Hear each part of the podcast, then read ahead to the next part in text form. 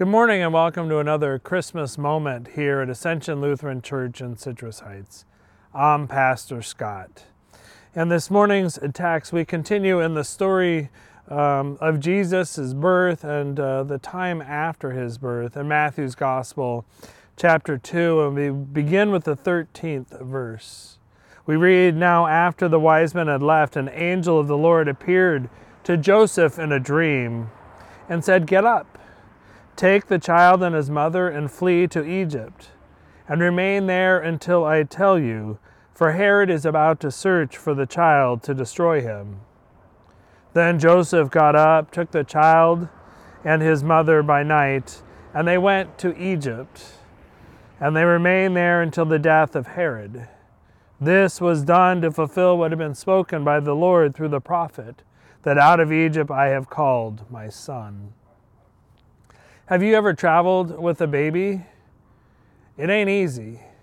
When our son was 16 months old, perhaps about the age that Jesus is here, we traveled from California to Atlanta for the 1996 Summer Olympics.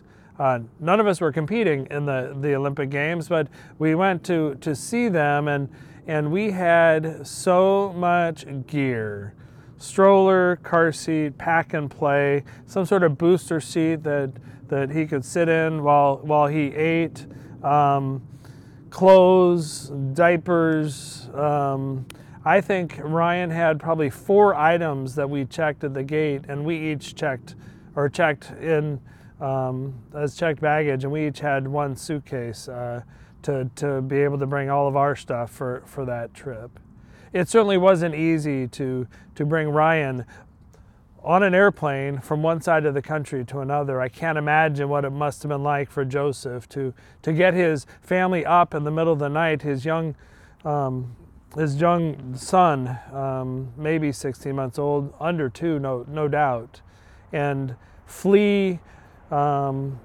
Judea and head to Egypt.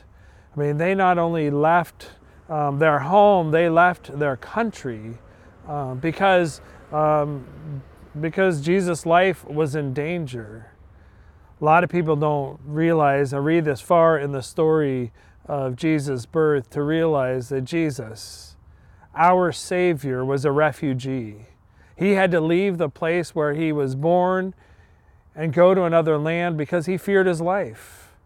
And certainly his father Joseph did that because he'd been told to do that in a vision. But we, we read that Herod, later we'll read that Herod um, was commanding that all young children be killed because he, he didn't know where Jesus was and, and he wanted him eliminated.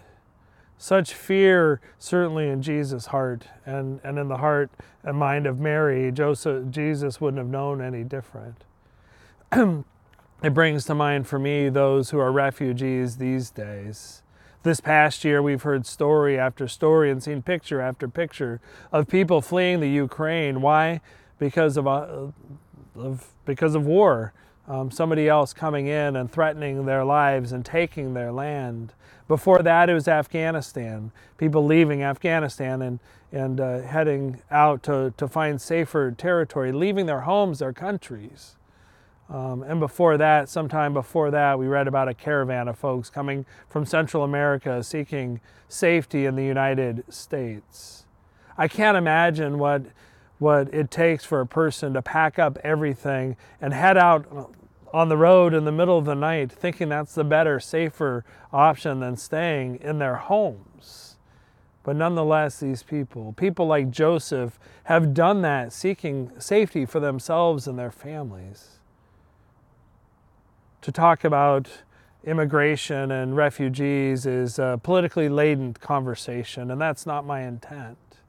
But I do pose a question. I wonder how differently we might respond to these folks if we began to, to imagine their stories. The situation certainly has a, any solution we might take has a high cost um, to the people who are involved, to, to the nations who are receiving them. But I wonder what the cost is of not welcoming folks in.